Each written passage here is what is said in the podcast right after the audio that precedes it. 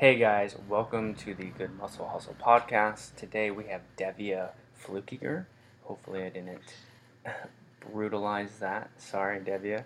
She is a registered nurse and an online fitness coach. She works with um, specifically women and does a lot of holistic nutrition and wellness coaching online and in person.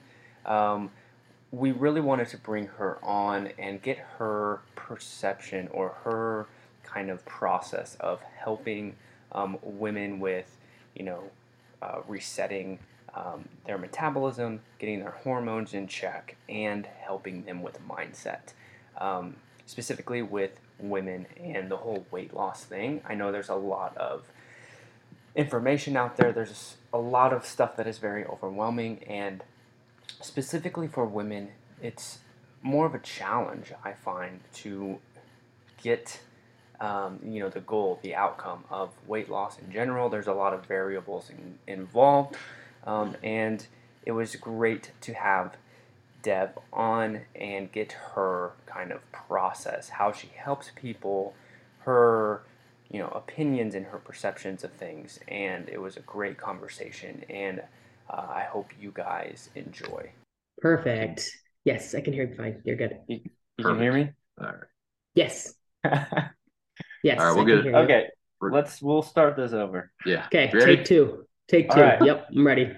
Welcome to the Good Muscle Hustle podcast. We have a You're recording. special Oh. guest. Record it. We're recording. Yeah, we're recording. Okay.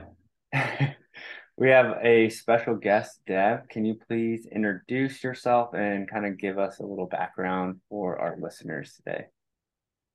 Sure thing. Thank you guys for having me on. Uh, my name is Devya Fluckiger. I am a registered nurse and a holistic nutrition, wellness, and fitness coach online. Um, I've been working, I worked as a nurse for uh, almost four years now and been a coach for a couple years now.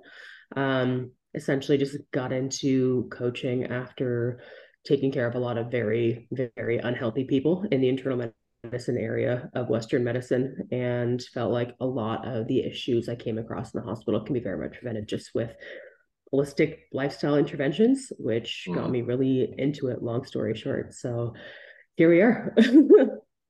Awesome. Yeah. No, that's that's awesome. I, I wholeheartedly agree with, you know, some of this like most of the stuff that you see, especially like on the nursing side of it. My, my most of my entire family is in the healthcare industry, whether it's LPN, RN, whether it's geriatrics, working anywhere and everywhere in the hospital. You know what I mean? I've had the conversations with my mom about, you know, if people can just understand how to properly nutrition, understand what their daily habits are, and kind of conform to a better, healthier lifestyle, a lot of the stuff goes away. it's crazy because like it seems so simple, right? That there's simple things you need to do every day to take care of your body.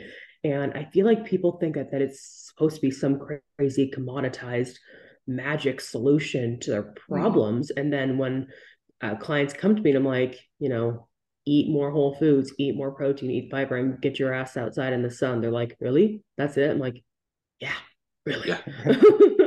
Pretty much. I mean, where where exactly are you located at? Uh, I'm in Calgary, Alberta, Canada. Okay, Alberta, Canada. That's right. Where are you guys? Uh, we're at Kansas, middle of nowhere, Kansas. Kansas. Yeah, Holy shit. Okay. Okay. yeah. Our uh, our population demographic is just shy of thirty thousand people. So, oh, tiny. Okay. mhm. That's cool. Yeah. I had no idea. oh yeah. You've been like you've been there long? Like is that where you're born? Uh, we're both born here, born and raised here, and then uh, I shipped out Marines for nine years, and then came back after my nine year stint. Just my entire family's here, so I missed a lot being out there nine years and then coming back. So I wanted to plant my seed here again, and then stay here with family. So Oh shit. Well, thank you for your service, man. yeah, That's amazing. let's go. And I know you're most of your family's here, right? Yeah, I'm basically born and raised here in Emporia. Okay, awesome. And then how long have you been in the industry yourself? I've been in the industry coming on seven years now. Okay, you look so young. You literally look like you're 19. So Yeah. I'll take it. I I can't fucking tell. I'll take it. Yeah, I get it all the time. Um, I'm 29. I started whatever seven years minus that. 22. Yeah. Yeah. Still early. Math is hard. Well, good on you, man. That's amazing. Yeah, no, you look Yeah. you look like five years younger than me. I would not have guessed. Whatever so you're, you're, doing, it's working. You're five you years young. I'll be no, I'll be 38 here in August, so I'm not that young. Uh, you're 38. I'll be 38 okay. here in August. Yeah. Oh shit! Yeah, and I'm I'm the I'm the youngest one here. I'm 26. 26. There you go. Yeah. Yeah. Nice. Yeah. right on. So uh, let's uh, I kind of want to dig into like the psychology behind nutrition, especially when it comes to like the female demographic, that population, especially. You know, I know just from my experience, and I know from talking with Alex and stuff, they are the hard, the hardest demographic to get on board with properly nutritioning and understanding that you have to eat to lose weight, you have to eat to make progress, you have to eat to perform. And their biggest issue, especially for me, is you know you get the 35 to 45 year old female says i want to weigh the same as i did in high school or i want to look the same as i did in high school. And that's i mean it's a rinse repeat process every single one that comes through the door. And i can see you're you're you're shaking your head. You probably come across that a lot on your end too. So kind of give us a a kind of a dirty detailed breakdown as far as you know how how do you go about your process? How do you do your intake? And kind of you know how do you get them to come around and jump on the wagon on your end? Yeah it's there's a few pieces i want to touch on there. So uh to start it's it's hard when we live in the past. It's like mm-hmm. you're not 18 years old anymore your body is not the same. Your hormones are not the same. 35 to 40, that's around perimenopausal stage. Yeah. Right. That's when your body's transitioning from being fertile to not fertile anymore. Right. Mm-hmm. That's when your estrogen starts to go down. Sorry, your your estradiol, your E2 starts to go down, then your E1 starts to take over, which is much weaker, right? Mm-hmm. And then it actually affects your ability to regulate your cortisol. It affects your ability to regulate your blood sugar the same. And like your ability, like your the need to manage your stress is that much more important. Yeah. And for a lot of these women, they've been under eating for so long, which is a form of stress to the body, right? So when they've been doing it for so fucking long, their body's holding on to body fat like a security blanket because they're trying to store nutrients in any form and any which way they can, right? So when they've been under eating for that long and whatnot, they they come to you being like, oh, I need to lose weight. And they've been mm-hmm. told mm-hmm. by society and magazines and shit, you know, you need to just eat less and lose weight. And it's like, okay, well, only for so long because yeah. your body is smarter than you. Your body's main mm-hmm. priority is to survive. So in my initial like intake process, um, I essentially, you know, I, I need to get a recall of, you know, what they've been eating, for how long they've been eating that way. And then I don't just look at what they've been eating as well. I, I also look at, okay, what is your lifestyle been looking like? What are your stress man? What's your stress management like? Mm-hmm. You know, I, because I look at all factors, all factors of people's lives, all factors of um, their lifestyle regime as as balancing a bank account is how is my analogy. So for example, you know, working out extra hard, eating uh, lower calories, not getting much sleep, you know, being a workaholic, that kind of thing. Those are all withdrawals on your bank account. Mm-hmm. versus when you actually eat more, when you actually get adequate sleep, when you take an extra rest day, and when you get outside more in the sun, those are all deposits on the stress bank account. So I outline this and I use this analogy with clients so that they can actually get a better understanding. And I'm like, hey, guess what? You're in debt, buddy. And they're like, yeah. oh shit. so just to give them that uh yeah, that uh analogy kind of helps them get a, a better picture um, to start. And then like, okay, so we're going to start with feeding you a bit more and consistently. And my, so I have daily habits that I have my clients fill out on top of my weekly check-ins.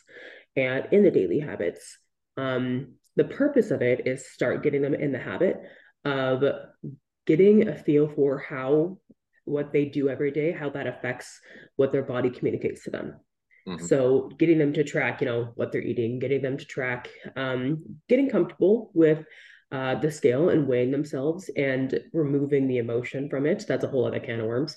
Um, but anyway, there's that. And then on top of that, um, measuring out like biofeedback indicators. So on a scale of, you know, one to 10, how is your energy today? How is the digestion feeling today? How is your sleep quality?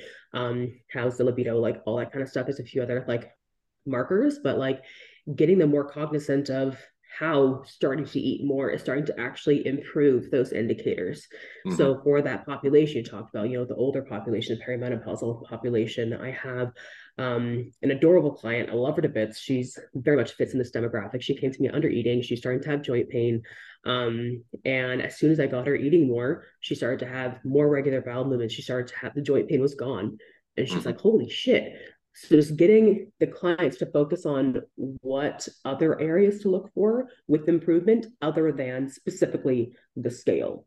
Yeah. Because there can be minimal scale movement sometimes, but less joint pain, more um, strength, sometimes even decreases in waist circumference, mm. right? Like this client I'm talking about, she's actually gone down a pant size, and all I've done is feed her more. So, like, it's not just about eating less and just looking at the scale, because then that's going to be a freaking feedback loop from hell of seeing no progress, the de- mm-hmm. definition of insanity, trying the same thing over and over again, expecting a different result. Yeah.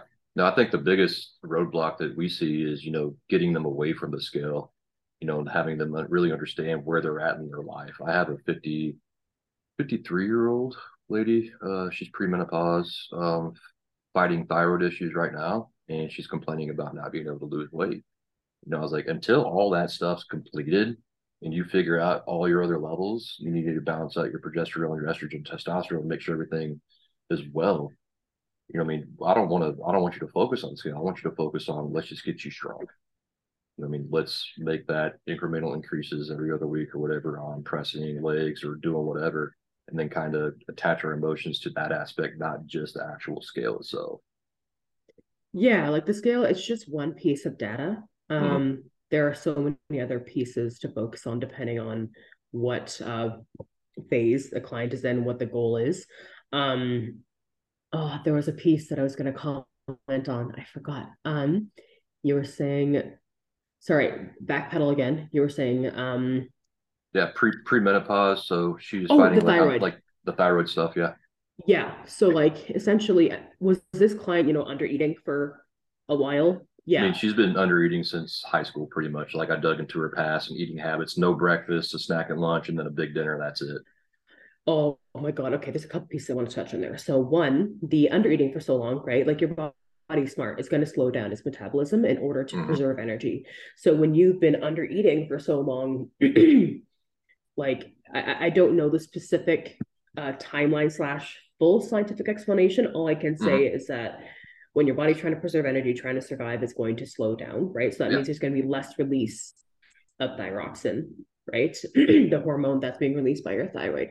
Mm-hmm. Um, so that definitely, I can definitely see how long term that would cause dysfunction. I don't know specifically the timeline that which it would take for it to actually dysfunction um, or lose function, but essentially, like getting yourself to eat more, right, and consistently so while mm-hmm. putting on the muscle is what is what's going to incline your thyroid to release more thyroxine to actually mm-hmm. increase that metabolism because like it's actually interesting there are other symptoms that people that go unnoticed or that people overlook when the thyroid is slowing down like your uh, circulation becomes really shitty you get really cold all the time as well mm-hmm. this can actually affect your blood pressure too um, and in terms of you were talking about thyroid and one other thing What's the other thing a, you said? There was a thyroid and, you know, just kind of balancing out her estrogen, progesterone, and testosterone balance in her own body. You know what I mean? Trying yeah. to, because she's, she's, she's premenopause. So all that stuff's coming into effect and then still battling like a thyroid issue on top of going through that process too is, you know, yeah. it's, it's hard on the, it's hard on the female body without yeah perimenopause stresses. Yeah. Yeah. That, that's perimenopause perimenopause. Premenopause yeah. is be- is before. Yeah. Okay. Okay. Gotcha. Yeah. Yeah. Definitely. While in perimenopause, that's the most that's the hardest transition to juggle when you go mm-hmm. from pre to peri because that's when there's no homeostasis, there's no balance. It's really mm-hmm. hard to navigate that nutritionally speaking, which is why yeah. like the body's going through enough chaos as it is, trying to level itself out with because essentially what happens is E2 estradiol starts to go down, right? And then it starts to try to compensate. Oh my God, no, no, it needs to go back up. And then it starts to go down again. Oh no, it needs to go back up. Then it starts to go back down again. So mm-hmm. when all those fluctuations are happening, your cortisol levels start to go all out of whack too. That plus under eating, eh, we're going to bump up the cortisol levels more. And the thyroid is going to start to slow down to be like, okay, we're already expending so much energy. We're stressed out as fuck. I'm just going to calm down and just not release as much. So yeah. it's just all this chaos, all these moving pieces from a hormonal standpoint. So the best thing you can do, nutritionally speaking, is to give your body at least some form of consistency yeah. of feeding it more on a regular basis. And then it has something consistent that it can rely on. So I think giving clients that picture to look at helps them yeah, tremendously. I think it does too. I mean, you know, when I have that conversations with the female clients and say, hey, I, I, need you to eat more. I need you to be consistent with that stuff. And we're probably going to see a slight uptick on that scale for a couple of weeks. And then all of a sudden your body's going to go, hey, I can actually start using more energy. And then we should see a nice little decline from there. And it's, a, it's, you know, I haven't seen more than six or seven pounds in two weeks increase. It's not much. But as soon as that body kind of reverses and says, hey, I can expend more, it's a nice solid decline for a while. And it's just trying to get them over that fucking hump to say, hey, I need you to eat. I don't need you to be attached emotionally to the scale. It's just a data point, reference point for me to say, hey, let's adjust macros here and there after a couple of months and then kind of just balance everything out from there. So, and, and there's a lot of females that don't understand their own bodies too. Like all the stuff that you're saying, they're like, oh, I didn't know that. Like, oh, I didn't know everything has to be well balanced inside my own internals be, to be able to perform well. Yeah, and like that's something I, I, I preach about as well that I that I talk about that I do my practice. Like mm-hmm. as coaches, it is our job to also be the liaison between a client's mind and their body.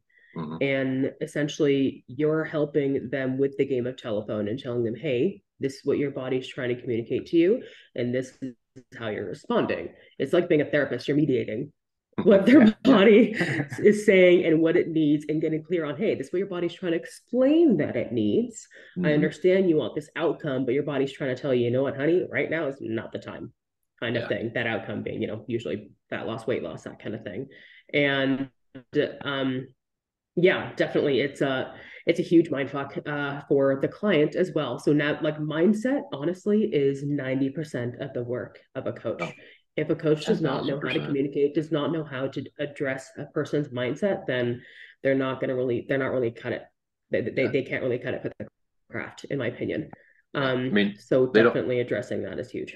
Yeah, I mean, they don't they don't tell you that when you get into the industry either. You know, starting from a brand new coach getting in, it's like, holy fuck, I'm dealing with psychos sometimes, or you just people. There are a lot of people who are just ignorant to the entire process. So you also have to know how to program. You have to know how to talk with people and you have to be a salesman too. They don't talk about that either. You know, you got to sell yourself as well to get clients and to have that client retention too. But you hit the word therapist. You know, I think when it's all said and done, when we're 40 years into this thing, we're going to have a a doctorate in our in therapy just talking with individuals. You know yeah, no, exactly. Trust, too, yeah. trust is the biggest piece. So like mm-hmm. I, I don't I'll be honest, I actually I don't like the term selling myself. Mm-hmm. I don't see it that way. Okay. Personally, uh, the way that I see it is just the ability to communicate and connect with people, like being genuinely yourself. So I guess mm-hmm. one could word it as selling yourself. I just I don't like the phrase sell.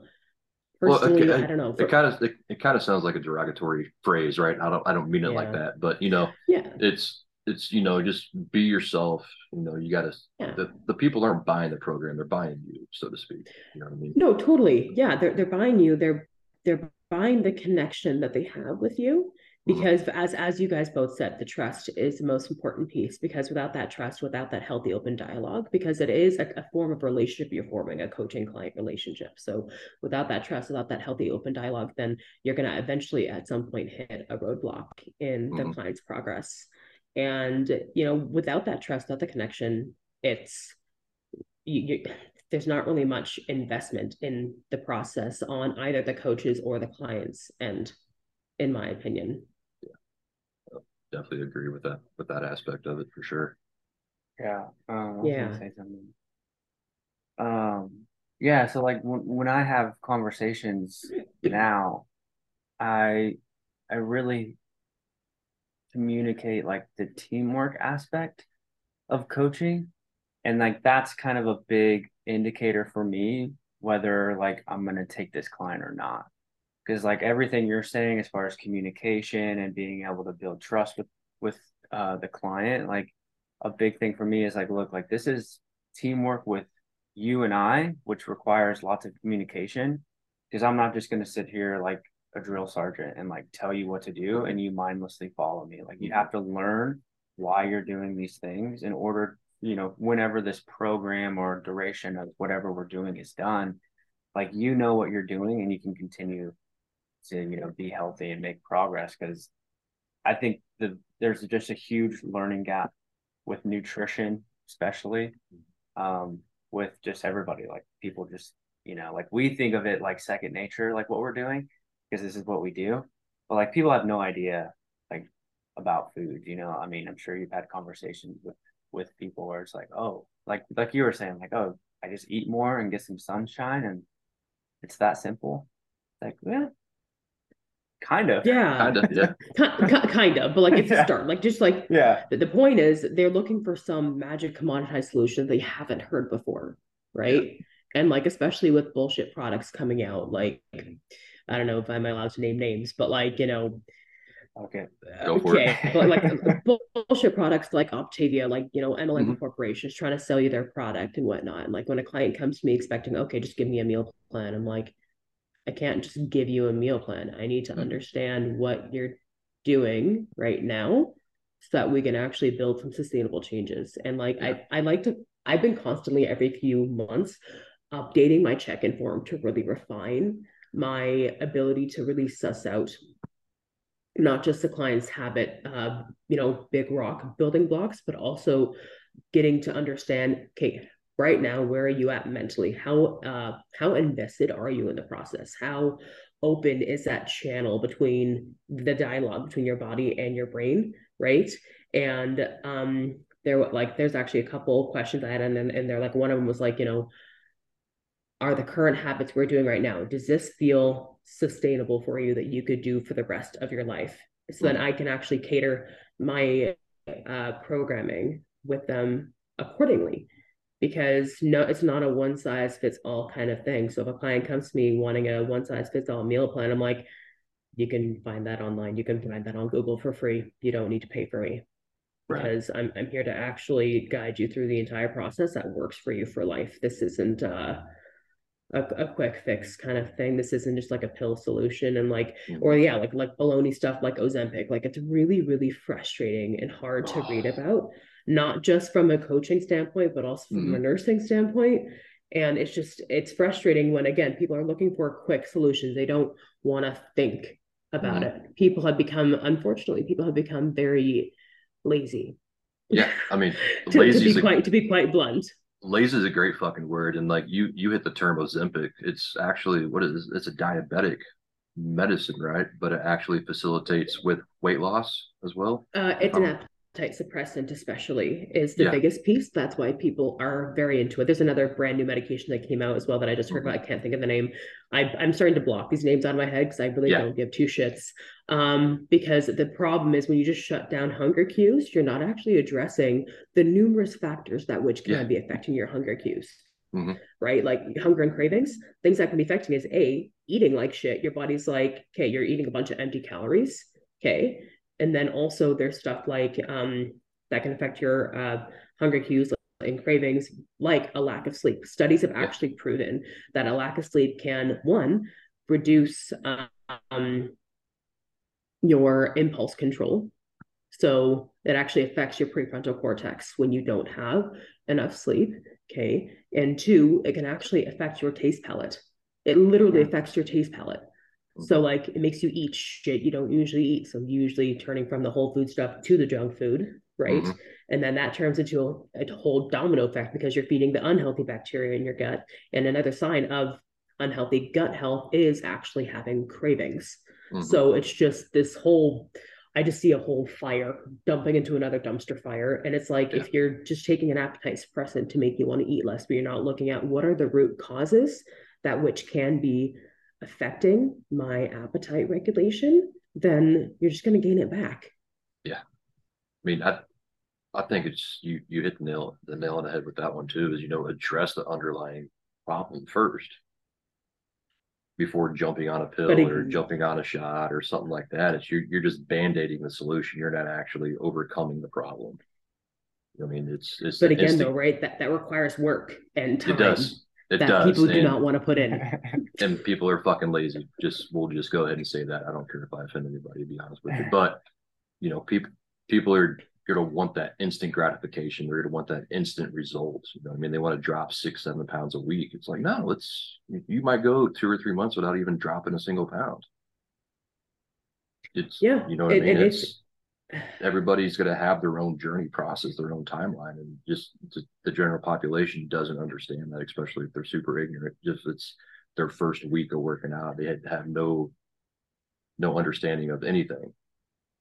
It's And it's that, and I don't want to just be like people are lazy because they want to be lazy, but Mhm. I it's it's essentially there's a couple prongs that that affect you know people's inclination to actually be patient and put in the work and understand the um actual concept of delayed gratification. But it's because I, I blame marketing, I blame you know modern modern technology, modern advancements in terms of every, things becoming so accessible and so convenient to people that that's what they assume is what will happen when it comes to our side of things in terms Mhm. of getting them to like get some long-term sustainable healthy results so educating them on that is again half the job and, and um it's just because like when i make a plan and if a client doesn't see the fast the progress as fast as they want i'm Mhm. like okay but I'm, i need to see you consistently doing this for a while right Mhm. and then also like when you have these check-ins and clients are expecting macro changes every week i'm like not necessarily actually no No, that's not how it works. Uh, no. the body looks for looks to make patterns. It looks to Mhm. see consistent things happening first before you can make changes because your body needs to have a little bit of time to adapt and acclimate, for which it will, right? And it, it same thing with like when it comes to the clients that have been under eating for a long time, right? Your body's just smart. Your body's like, okay, I've, I've seen you eat fifteen hundred calories before, so no, I'm not going to lose any weight. No dice, sorry. Yeah. Because again, your body's smart and uh, it, it identifies recognized patterns. So you just have to introduce healthier patterns um, and or patterns that it needs at that time, at whatever block that they're in in their in their training or their nutrition. no, I love that. Sure. Yeah, I want to throw something your way and maybe give some context for maybe if this person is listening to this podcast and maybe they can take something from this. But if I, let's say, I know there's a lot of variables here. So, like, just a kind of a general idea. Like, let's say you get a lady in late 30s, 40s area. She's been under eating for quite some time. And I find that there are very common cases where, like, this person is also training six to seven days a week. Maybe not resistance training every single day, but like 45 minutes of cardio, doing resistance training, under eating. Like, what is your, like, all right, this is what we're going to begin with. This is how we're going to modify, like, what you're doing right now. And then kind of like give us a little bit of, like, so if someone were listening, they could go, okay, maybe I'll try this and see what happens. Does that make sense? It does make sense. Okay. So if okay, so some women do okay, I'm gonna give two possible scenarios here. Okay. Uh, scenario one, let's say this woman is still getting their period and are not yet in perimenopause. Mhm. If they're still getting if well, supposed to be, if they're not perimenopausal, this person, if they've been under eating like crazy, um, they actually might not even have a regular period. Great. Mm-hmm. Um, so I would assist this client in reverse dieting them back to so like gradually increasing their calories until we get to that maintenance calories. And what helps me ascertain whether or not they're at maintenance calories is if they are starting to get a regular period back, which does come Yeah. back relatively quickly within a few weeks. So mm-hmm. we'd be doing that, and we'd also reduce the cardio. So if they're doing cardio like five times a week, I'd be like, okay, this week we're just doing cardio three times a week, and or if you want to do cardio every day, okay, cool. But of 45 minutes, we're gonna go for like 20 minutes. so starting with that, and also if the intensity is high, I would reduce the intensity and be like, let's just go for a walk outside. If you need to, you know, run, scream your head off, let's just moderate that. So I, I try to meet a client with the rat, try to find a happy medium from the training side of things Right, because I do right. get the mental part of it. Like I like I'm a bit of a crackhead at the gym sometimes. I love doing like hardcore shit.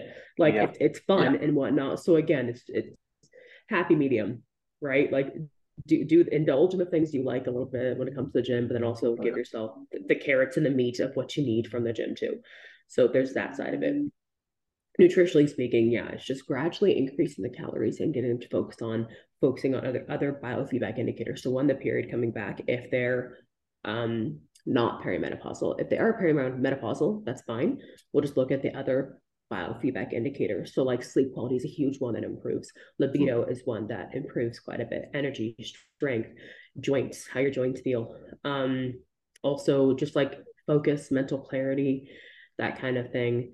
And uh, something else I wanted to actually mention before I forget with perimenopausal women, a huge mistake you can make is skipping breakfast. it's a huge mistake because when you wake up, that's when your cortisol is already the highest in the morning. So we don't need to spike it up any higher necessarily. So it's just, especially like women who are perimenopausal when they work out fasted, that's like the biggest thing. That's a huge bone that I have to pick, that I have to start with. It's like you don't have to eat a huge meal, just mm-hmm. literally blend a banana with some protein. It's and like it can be thin consistency if you want, so it's not too filling, but then that actually helps so much with the workout with the actual like having having the fuel to work out with it really helps with the healthier cortisol curve essentially otherwise mm-hmm. instead of it having the morning surge and starting to go down you have the morning surge spikes up a little bit higher before it starts to go a bit more down we want that gentle the gentle ski slope is mm-hmm. what we want for the cortisol curve. But um, anyway, yeah. So like I would just start with eating a bit more consistently. Like it would just start with an extra couple hundred calories for a week or two. Yeah. And then mm-hmm. after another week or two, another couple extra hundred until we find a maintenance where the scale's not moving too much, staying right about there. And you're noticing your strength gains are coming up. And other things you can look at, you can do like a, a waist measurement to help if the scale is not giving you all the data. Mm-hmm. Like if you're if the pants are getting tighter and then women freak out. I just had a conversation with a client about this that I've been reverse dieting. She was like, the pants are getting tighter. I'm like, around the waist or the glutes? Just the glutes, not really the waist. So yeah. focus on things like that as well. I would mm-hmm. say. I hope that answers your question.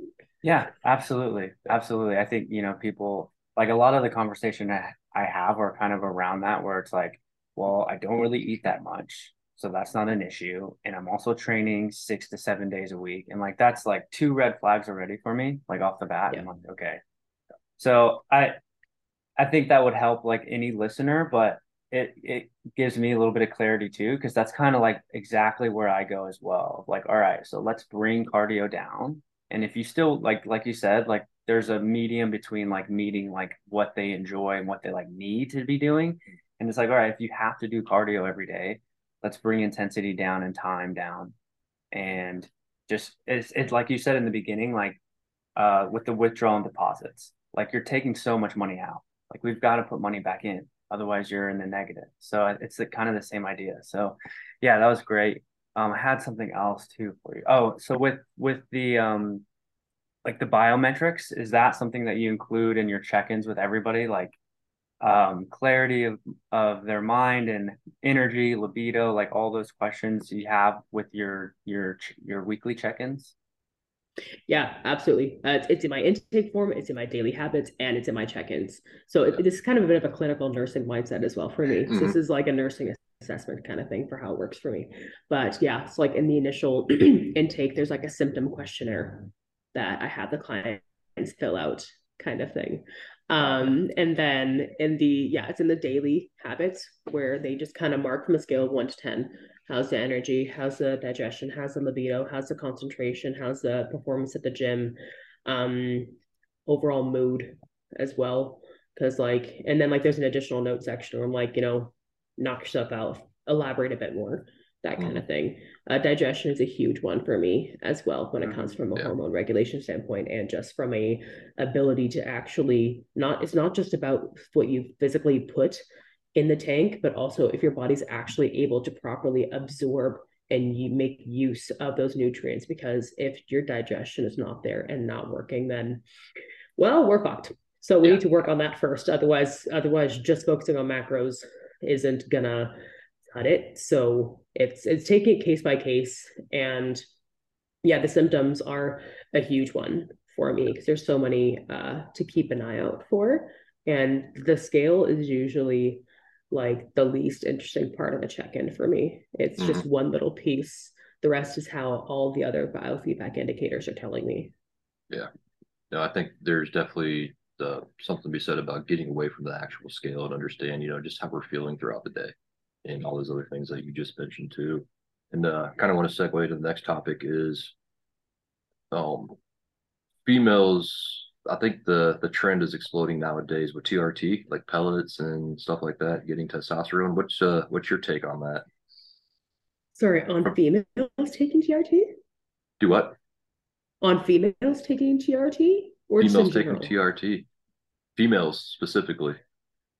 There's Why? a there it's it's exploding here. And I mean, I think it's more of, you know, they get the libido boost, they get the energy boost, they get the muscle increase, stuff like that. But I don't think they really have a true understanding of the detrimental impacts of, hey, let's make sure our hormones are in check first. Let's sure let's make sure all of our nutrition's dialed in, all of your bio biofeedback indicators are doing well first. And then let's see, hey, after that, if that's a intervention that we want to implement, then you can go see your endocrinologist or you can go see a physician who specializes in that. That's definitely a Yeah. big one. That's a that's a big one in the states for sure, especially that in the Ozempic with the uh, Yeah. the food suppressing. Honestly, all this, this is all literally in the same trend of I want to feel better now, I want to feel better Mhm. yesterday. Just give me a quick solution. That's literally all it is. Yeah. So it's like dot your I's, cross your T's. There are very few people who actually like need need TRT. So like Mhm. if you are a man and you're an andropause, for example, right? Mhm. Then for sure, like, and if, if you're doing like the all the lifestyle habits you need to be doing, and you're taking small, minute amounts, and you're getting your blood work checked regularly, you're making Mhm. sure that your liver enzymes are looking okay. Because most of these people who take TRT and who use substances that they do not understand end up fucking up their livers, end up fucking up their kidneys. So it's like, hey just check your kidney function, check your liver function. Might as well get a like dot your I's, cross your T's with your blood work. Like get that checked regularly. But for people who do not need it, it's yeah, people can grab this shit on the street these days. And you know what? Like it it I I'm telling you right now, people are reducing their lifespans sometimes when they're doing this shit. Like because they're looking for a quick instant well, like fix. Um yeah, so my my thoughts are plainly if you if you have dotted your I's and crossed your T's and you are just not getting that healthy uptake of testosterone that you need, do what you need to do with your physician Mhm. or person that you're working with, the uh, hormone therapist in that regard. But otherwise, like, again, not to be a dick, but like, don't be lazy. Like, are you doing all the things you need to be doing? Like, there's so many things that affect your testosterone. So many things. Eating processed shit's going to reduce your testosterone. Not getting outside actually reduce your testosterone. Xenoestrogens, phytoestrogens. Xenoestrogens are environmental pollutants that actually increase your estrogen. Phytoestrogens coming from food, a lot of uh, soy products, um, GMOs, like that kind of thing. Like when as soon as soon as you actually address all those things first, your testosterone will naturally go up to the level that it needs to be at. We don't need Mhm. to just introduce more. And the thing is, another thing that's detrimental to doing this is the body is smart in terms of if you're introducing excess exogenous forms of a hormone that it makes at the endogenous level, it's going to make less of its own. Mhm. So it actually increases dependency on the exogenous form. So you're kind of just fucking yourself up, fucking yourself Yeah. over, anyways. That's my opinion. Yeah, no, I like I like that a lot. And, you know, you you hit something too. I wanted to touch on. I think physiology kind of some of the research came out. So the human body actually is able to live to like 120 years old nowadays. You know, it's just the it's just the stuff that we do that shortens our lifespan. Like all the uh, all the new medicine, like Western medicine, is just fucking driving that number down, down, down, down, and down. So it's just It's no, yeah. I, and I, I really love the holistic approach to a lot of things, not just you know, when it comes to fitness and industry, just with the holistic approach to just everyday, you know, natural habits. You know what I mean? Let's not jump to the supplemental aspect of things. Let's not jump to, you know, medicine intervention right away. Let's understand, you know, what what's the symptom, what do we think's causing it, and see if we can address that on a more natural aspect of things. And then say, hey, if I can't get it undone, then let's go get intervention with medicine. You know, kind of like like the Tylenol epidemic or like the aspirin and ibuprofen stuff like that. All those studies that are coming back. You know, ibuprofen is being directly linked to what is it? Uh, what's the word I'm looking for? Alzheimer's. Oh shit. Yeah, like direct link, and they're and they're talking like 200 milligrams a week. Yeah, I'll have, you'll, you'll have to send me this study. I'm curious to have a look. Yeah, I is it a study or like a meta analysis? I, I think it's a study, and then there's another meta analysis. I'll have to shoot. I'll have to shoot you those over, but you know, there's it's just within the last two to three years that they're coming out with some of that stuff. Interesting. Okay. Yeah. Um, but anyway, yeah, no, in general, like here's the thing. Western medicine does have a place. I'm mm-hmm. not like there some some people take things to extreme, only holistic, only Western medicine. Like mm-hmm. in my ideal, in my utopia, okay, we will just find the happy medium. Mm-hmm. Like, can we just stop taking shit to the extremes? Let's just like I'm really trying to teach people. I'll be coming out with more content about this at some point. I'm just trying to find a way to word it so it's not too aggressively polarizing, but I just I'm just trying to educate people on mm-hmm. understanding which which practitioner, which specialist to see when kind of thing. So like a really great example um, that I have to say is uh, my mom. When she was in her 30s, she had breast cancer.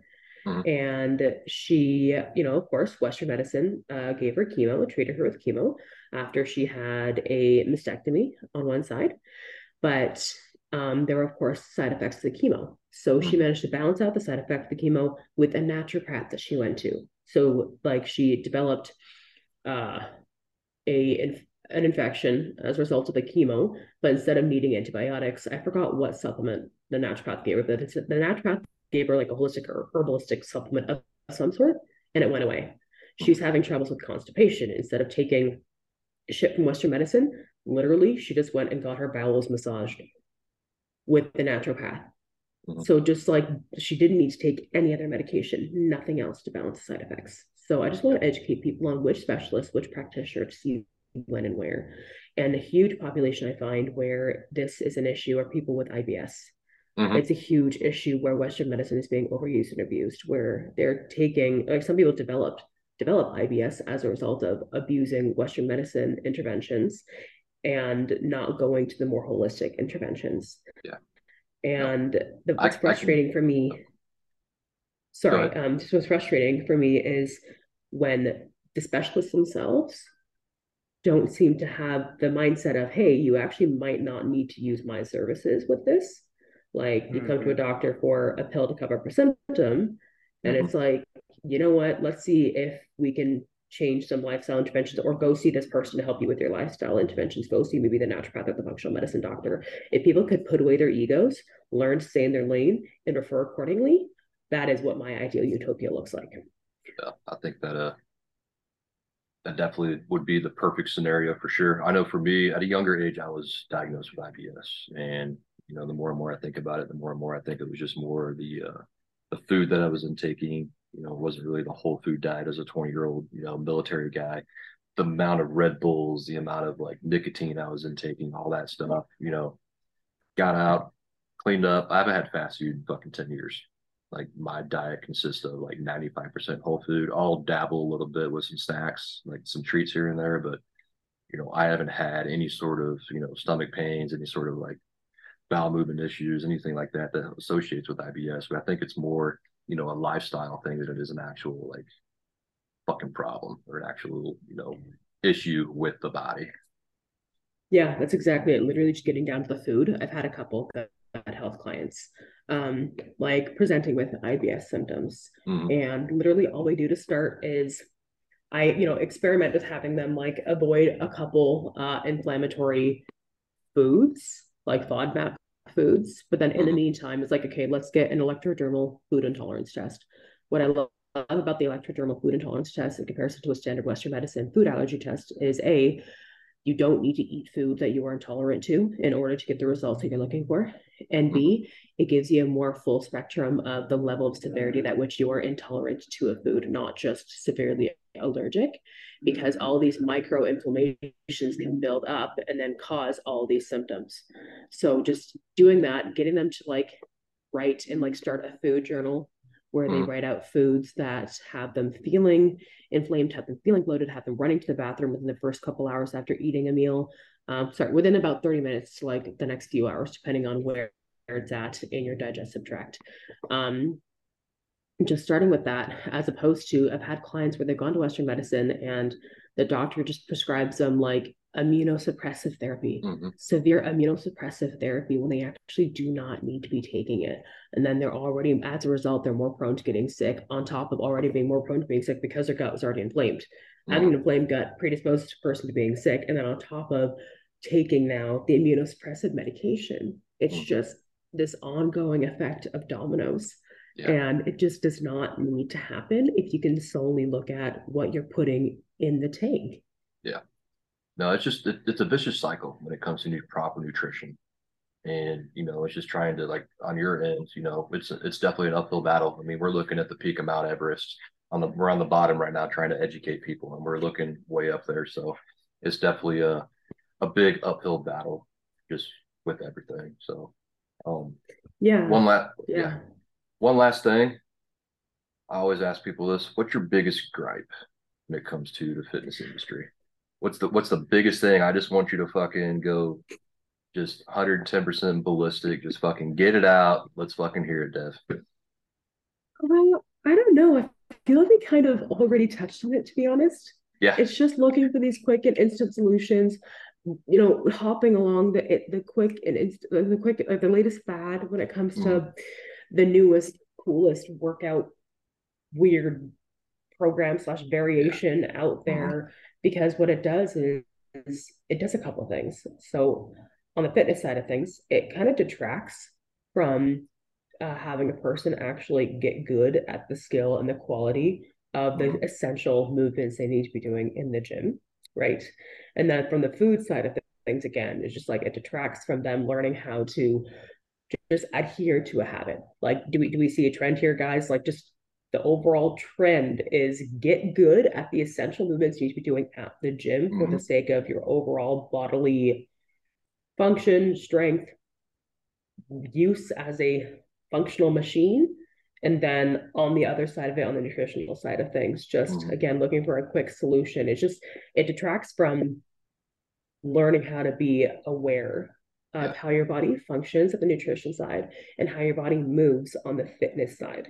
Mm-hmm. So well, it just there's no dialogue there. There's no yeah. dialogue between the brain and the body. And like on the fitness side of things, like it's getting people how to to, to getting people to learn and understand how to be a lot more present and mm-hmm. mindful with their body instead of the, the, people are essentially the trend is people are mindlessly going through the motions. Mm-hmm. Um, I'm just gonna hit the gym because I need to hit the gym so I can look a certain way instead of learning how to be like, hey, how does my body feel when I slightly change my position when I'm trying to figure out my squat? Like, how does my body feel when I actually have after you know working on these hip mobility exercises after um, incorporating more stability uh, work at the beginning of my workout? How does that improve my split squats, my barbell squats, that kind of thing? Mm-hmm. Uh, versus I'm just gonna try out this boot camp this week. I'm gonna try out this other boot camp this other week that kind of thing. Those are like my biggest pet peeves.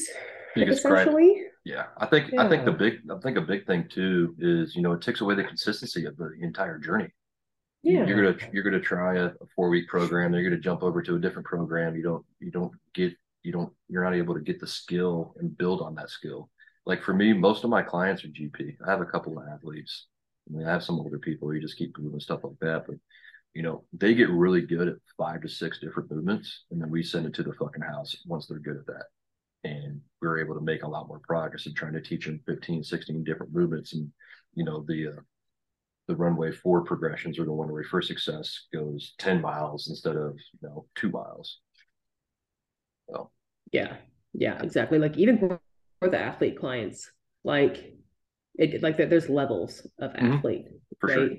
I was talking with Killian about this, like, uh, like the the the athlete that's like not being paid to do whatever sport kind of thing. Like they're just and what makes a person an athlete is actually the ability to problem solve, the ability Mhm. to address, hey, why can't I get this movement down? Let's really work on this. So like that's Yeah. what he said to me. He was like, what makes you an athlete is because like I've been working my ass off and figuring out how the fuck to play do my placement my squat. And I finally Mhm. found a really good sweet spot after addressing all my unique anatomical variations. I have longer femurs.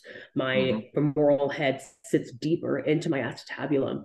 As a result, my it that affects my QL angle. So just like addressing how to that to find that good like upper body to lower body rhythm with that proper elevator down up movement Mhm. finally hitting that spot after months literally months of driving myself crazy driving killian crazy and trying to figure that out that he was like that's what makes you an athlete is that Yeah. ability to actually work and problem solve right versus the other level of athletes like the one that gets you know paid to do a fucking sport but like even then like there are always things that you need to learn how to do and I and I sometimes worry about like oh not worry I was thinking the other day you know that the athletes who get paid to do their sport like I wonder if they actually do cover all their bases or they're only focusing on tunnel vision just I want I need to be good at this thing so Mhm. once they retire from said sport they probably still have other foundational work they can do after Yeah. Absolutely. I mean, just just my my theory behind you know athletes. My training is not sport specific. My training is I'm gonna make you a better human, functional Yeah. across the board on a global approach, not just for specific training, because that's for you know that's for the practices. That's for the skill work is to get better at that sport. But for me, I want to make you a better human first, and then get you ready in the off season. Then you can go get your practices and then do all that jazz and get better at that specific skill. So, Hundred percent. Yeah. Like get good at the quality of the movement. You don't need to Mhm. mindlessly throw your body in a bunch of planes of movement just for the sake of breaking a sweat. That's literally what people are doing. And I'm like, Yeah. you people look, look stupid. I Mhm. understand. I respect that you're trying to move your body because movement's good for you, but like, can we just be mindful about what movements we're doing and why? Do you understand why we're doing this? That Yeah. kind of thing. That's kind of also how I've changed some of my check-in questions with my clients too Mhm. is can you give me the why why we Mhm. are doing this Mhm. Yeah, I'm a I'm a big five why guy. So when I write programs and I when I do, when I when I do anything, you know, I, I like to be intentful with the stuff that I put in there, and I like to attach, you know, at least three to five whys. Why are we doing this first before just blindly saying, "Hey, I want you to go do a fucking goblet squat with hills elevated." I want to know why. Why do hmm. I need to do that aspect of it for sure? So, hell yeah, yeah I've I've loved this podcast. By the way, it's been really Likewise. enlightening on on our end uh, for sure. You know, we we struggle a lot, and you know we we get success with it, but the the biggest constraint is what we talked about is you know getting getting people to really understand and on an intimate level what nutrition is and what that looks like, not just on the scale, but how to transfer that into your daily habits and what those feedbacks kind of need to look like. So yeah and like it's it, it's a lack of education like it's not like people Mhm. don't want to take care of their bodies it's not like people want to take treat their bodies like shit Yeah. it's just empowering them with the knowledge knowledge is power teach them Mhm. the things that they actually need to know and like what do i need to look out for to know that i'm doing the right things then that's actually going to compel a client in into actually taking care of their body long term Yep, absolutely. keeping it simple you know but yeah thank you guys for take having us- me and like i really enjoyed Yeah. this Yeah, Take us thank you home, for buddy. your time. Thank you for your time. Thanks for joining us. Um, yeah, we'll have to get you on again. Yeah. And we'll fix the mic problem in the beginning. yeah 100% you guys uh, had me anytime uh i'd be totally down to come on again um i So- love nerding out about this shit i love educating Yeah. people i love kind of breaking through a lot of misconceptions that people are given that with the content that they consume so clearing out that fog too you got to tell our listeners how to uh, get in contact with you. You know where to follow you, how to reach out to you for anything. For sure. Um, I'm most active on my Instagram. Um, so that's be the best place to follow me. So my Instagram is dev.devine wellness. So D E V dot D E V I N E underscore Wellness is where to find me. Uh, shoot me a message anytime, and I'm usually relatively quick with my responses. Um, we can troubleshoot wherever you feel stuck and Mhm. get you going. Awesome. Awesome. Thank you, Dave. Yeah. Appreciate Appreciate, Thank you. you. Yeah. Yeah, thanks, guys. Yeah. I'll see you in the labs for sure. Have a Sounds great like a rest of the plan. day. See you guys. Bye. Bye.